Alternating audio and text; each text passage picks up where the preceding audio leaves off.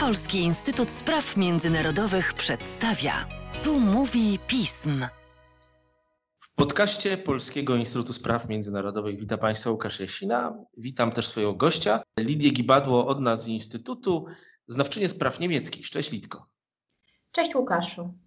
Skoro ty to, tak jak już powiedziałem przed chwilą, masło maślane, sprawy niemieckie, ale ponieważ o naszym zachodnim sąsiedzie, największym państwie Europy można mówić godzinami, to wybrany aspekt tych spraw.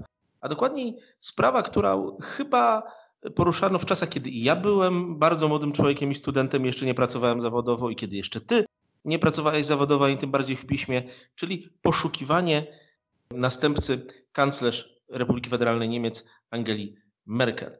Mamy w Niemczech, jak wszędzie na świecie, teraz różnego rodzaju ważne sprawy. Mamy pandemię COVID-19. Czyżby dyskusja na temat poszukiwania następcy znowu ruszyła?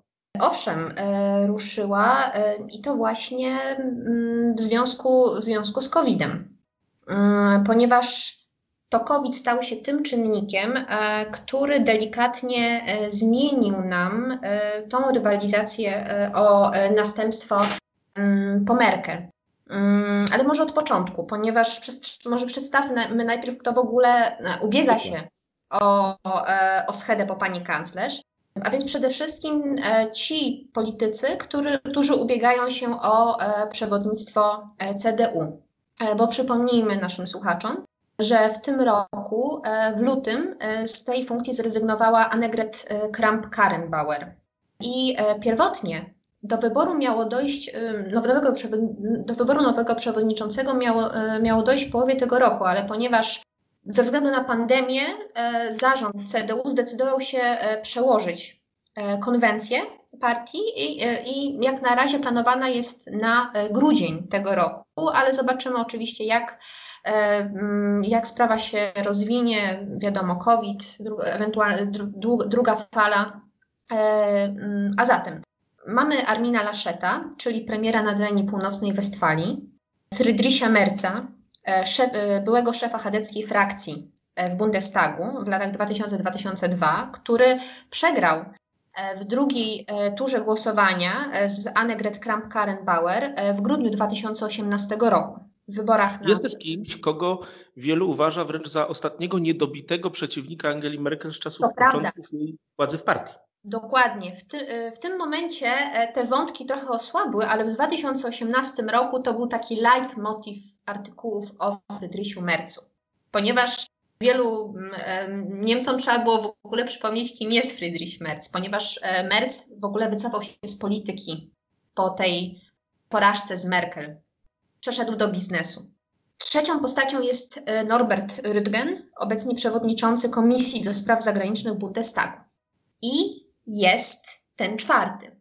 A ten czwarty to Markus Zyder, czyli przewodniczący CSU, bawarskich Hadeków, z którymi CDU tworzy wspólną frakcję w Bundestagu i jest połączona tak zwaną Unią, sojuszem zawartym na przełomie lat 40. i 50. Chodzi o to, że obie partie, partie tworzą wspólną frakcję w Bundestagu, przy czym CDU nie, tworzy, nie, nie stworzyło własnych komórek partyjnych w Bawarii, a z kolei CSU nie przyniosło swojej działalności na pozostałe niemieckie landy. Lidio, czy to nie jest tak, że chyba ostatni raz próbował na kanclerza kandydować Franz Józef Strauss? Nie, po nim był jeszcze Edmund Stoiber. 2002 rok. Mieliśmy dwa podejścia ze strony, e, ze strony mm, liderów CSU, ale obie zakończyły się porażką. Jaka jest szansa na to, że przywódca partii bawarskiej, tradycyjnie postrzeganej w Niemczech jako znacznie bardziej konserwatywna, zupełnie inaczej mówiącej w pewnych sprawach, będzie kandydatem na kanclerza. Czy to jest bardzo mocno możliwe w wypadku także wybrania kogoś e, relatywnie słabego politycznie na szefa CSU? Żeby być uczciwym, trzeba powiedzieć, że o, kandyda- e, o możliwej kandydaturze Zydera mówiło się już w momencie, kiedy e, Kramp-Karrenbauer ustępowała ze stanowiska. Natomiast bardziej prawdopodobne wtedy, bardziej prawdopodobna wtedy była jednak, były jednak te głosy, żeby nie rozdzielać tej funkcji e, kanclerza i przewodniczącego CDU jako tej silniejszej z dwóch chadeckich partii. Natomiast, tak jak mówiłam, e, COVID dość mocno zmienił tę sytuację, ponieważ obecnie Zyder wyrasta na takiego, na, na lidera, który poradził sobie w tych trudnych pandemicznych czasach. Dodajmy, że mm, Zyder został podstawiony w dość trudnej sytuacji, ponieważ jest premierem landu, w którym, który, dosta, który został najciężej dotknięty przez COVID, ponieważ to w Bawarii odnotowano największą liczbę zachorowań i zgonów spowodowanych wirusem SARS-CoV-2. I jego, e, jego strategia e, budziła wśród części e, komentatorów dość spore kontrowersje, bo, ona był, bo on zdecydował się na zastosowanie chyba najbardziej restrykcyjnych środków w całych Niemczech, włącznie z prowadzeniem stanu katastrofy naturalnej. Co oznaczało między innymi na przykład ograniczenie możliwości przemieszczania się mieszkańców. Bawaria była też tym landem, który je, jako, e, jako, jed, jako jeden z pierwszych zdecydował o zamknięciu szkół e, i placówek opiekuńczych. Ale o dziwo, ta strategia została pozytywnie przyjęta przez opinię publiczną, zarówno w Bawarii, co, z czego przejawem było to, że, CS, że wyniki CSU dość mocno skoczyły, Obecnie to jest 49%, czyli gdyby wybory odbyły się dzisiaj, CSU rządziła, mogłaby rządzić sama, bo obecnie rządzi w koalicji e, z takim ugrupowaniem Wolni Wyborcy. Także na szczeblu federalnym Zyder bardzo mocno, bardzo mocno skoczył w badaniach opinii publicznej.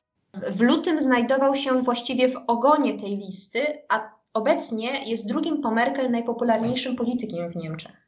W związku z tym same jego, jego szanse e, również rosną wewnątrz samej Hadesji, ponieważ wielu działaczy już zaczyna, zaczyna przebąkiwać, że może to nie byłby zły pomysł, żeby to akurat lider CS-u, żeby to akurat ponownie liderowi CS-u powierzyć nominację kanclerską.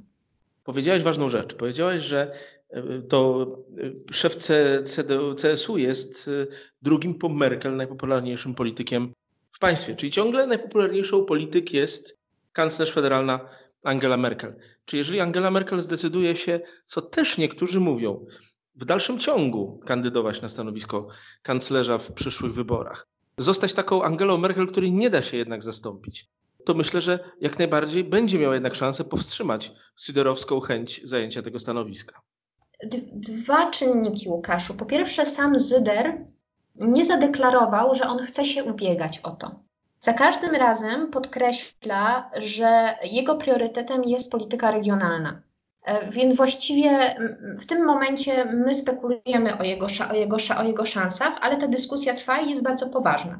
Jeśli natomiast chodzi o to, e, żeby kanclerz Merkel została na kolejną kadencję, moim zdaniem w tym momencie w partii jest taki, jest taki klimat, że jest duża potrzeba zmiany, jest duża potrzeba odnowy. Oczywiście ta potrzeba odnowy przypada na wyjątkowe okoliczności, ale myślę, że jednak e, nowy przewodniczący, mając w pamięci tą sytuację z Annegret Kramp-Karrenbauer, gdy funkcja przewodniczącej CSU i kanclerz Niemiec została rozdzielona, nie zdecyduje się na powtórzenie tego scenariusza.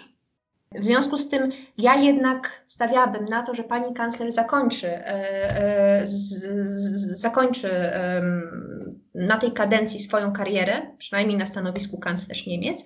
Ale to oczywiście czas pokaże. Sytuacja jest dynamiczna e, i może się okazać, że rzeczywiście będziemy, będziemy mieli kolejną kadencję pani kanclerz.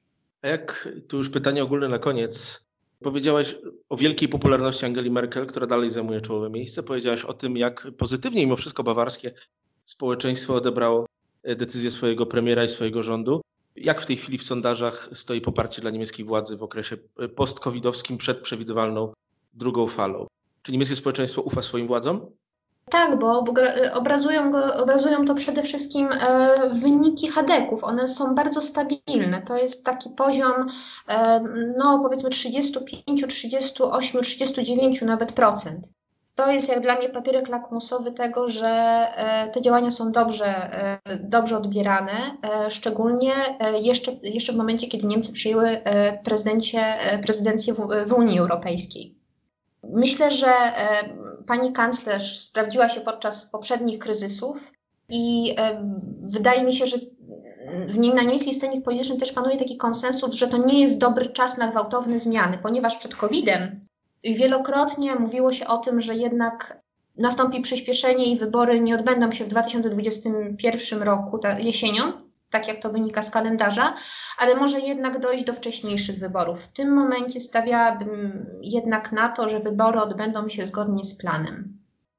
Tą informacją o tym, że nasz zachodni sąsiad, największe państwo Europy, największe w sensie potencjału ludnościowego i gospodarczego, jest dalej państwem stabilnym, czy informacją bardzo dla każdego Polaka radosną. E, chciałem nasz podcast zakończyć. Litko, jak zwykle dziękuję Ci bardzo za Twoją ekspreską wiedzę o Niemczech. Jakże nam często jej w Polsce brakuje. Dziękuję, Łukaszu.